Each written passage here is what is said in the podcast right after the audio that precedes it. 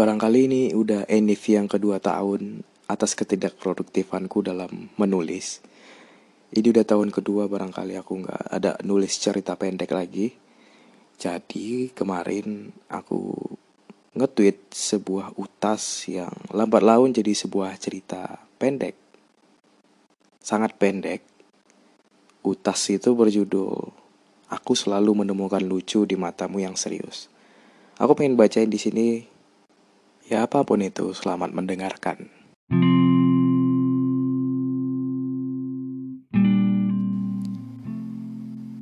Kita berdua bertemu dengan Acak di sebuah kedai kopi. Waktu itu aku duduk membelakangi meja kasir. Dari arah yang sama, kau datang lalu bertanya. Ah, sorry, abangnya mana ya? Aku menggeleng, kau kembali.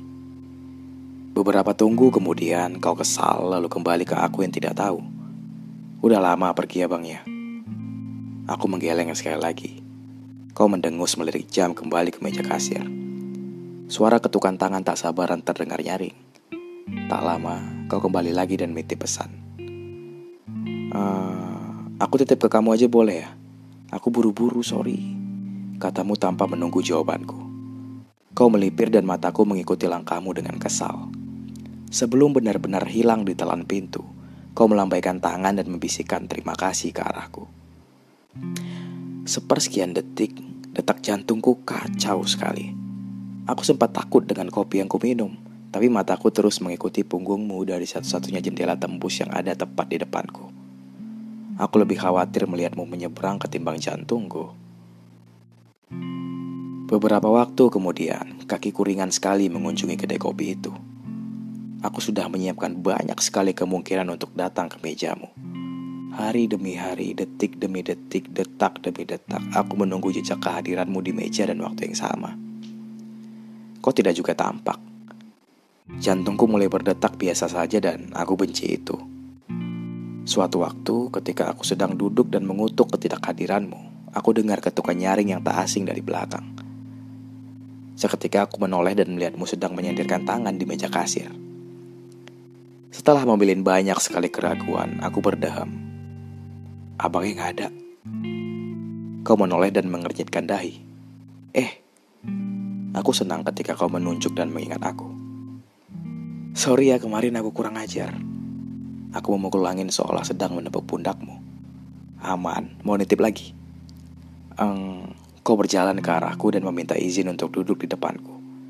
Enggak, aku nunggu aja. Setelah itu kita bicara banyak sekali.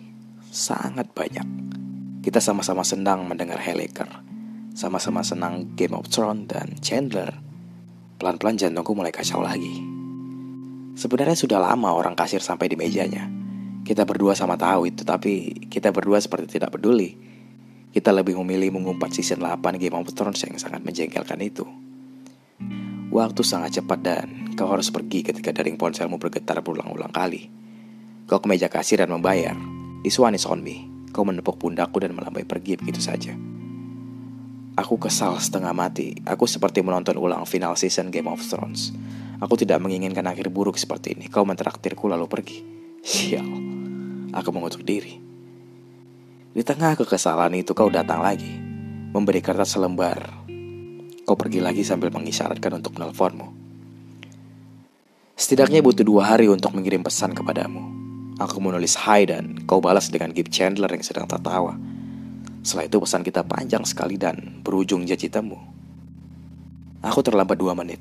Aku lakukan itu dengan sengaja agar ada alasan lain untuk mengatakan it's my treat kalau-kalau kau menolak jika yang kemarin aku anggap utang.